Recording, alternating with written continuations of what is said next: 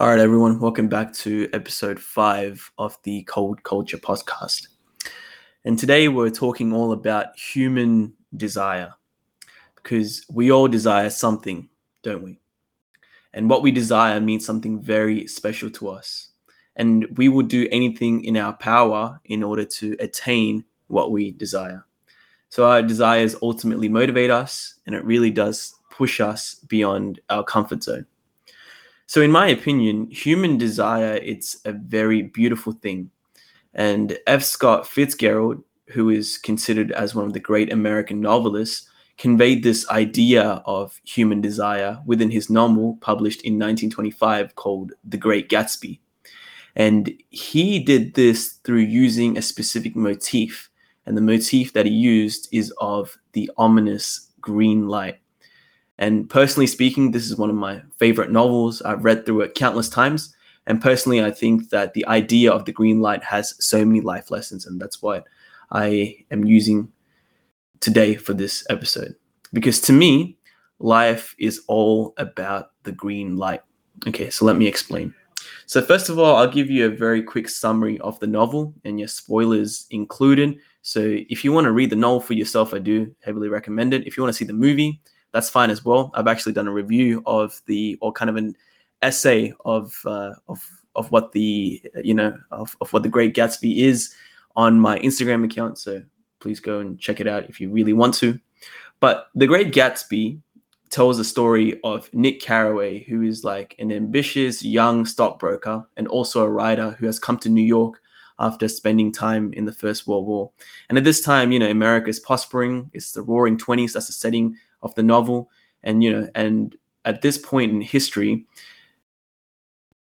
the 20s has really embarked on an era of economic prosperity and a moral revolution.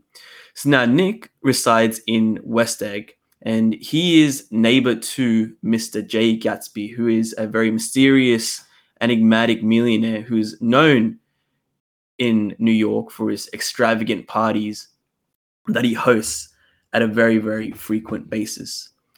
So Nick becomes acquainted with Gatsby and they strike up a friendship. And Gatsby, through befriending Nick, uses him as an instrument to chase his unrequited dream or his purpose. And this dream of his is to reconnect with Nick's cousin Daisy Buchanan, as both Daisy and Gatsby were lovers pretty much from a past life.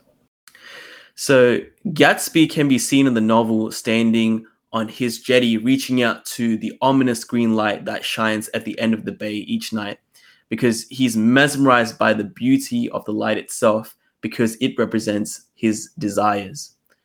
It represents the life that he wants with Daisy, and he is willing to pay whatever price to get his dream. However, the novel itself is a tragedy, and the price that Gatsby had to pay in order to attain his dream ended up costing his life at the end. That's a tragic part of it. So, to Gatsby, the motif of the green light speaks volumes to his desire and his wanting to be with Daisy, as it is the last piece of the puzzle that will make him a whole human being. So, the use of the motif of the green light is clever because it can be substituted to human desire and the wanting of what cannot be attained. So, depending on the reader, this can mean love, it can mean fame, it can mean lust, it can mean wealth. So the green light as an idea is ever changing from reader to reader as it terraforms into whatever is sought after by the reader. However, the pursuit of such desires at one's own morality is really what corrupts the soul, which will sink a person into a deep abyss of depression and sorrow. And we can see this with Gatsby's character, as his desires is ultimately what caused his own downfall. So his quest for love was noble and it was pure. However, he could not afford the price to attain his dream. And at the end, he pays this price, ultimately resulting in his death tragically. Okay, so that was pretty heavy. But the point of today's episode is just to have a moment of solemn self reflection. So take a good look in the mirror and understand what your own desires are. Become aware of what you think and what you feel, and ultimately understand on what your green light is. Just like Gatsby, what desire or goal does your reach so sorry does your soul reach out for is it a noble one or is it a superficial one well only you can really answer that question and understanding what drives you is important because this is one of the first crucial steps that you will take in order to become a successful person because once you identify what you truly want then calculate the costs of what it will take for you to attain your desire because let me break it to you this way nothing in this world is free.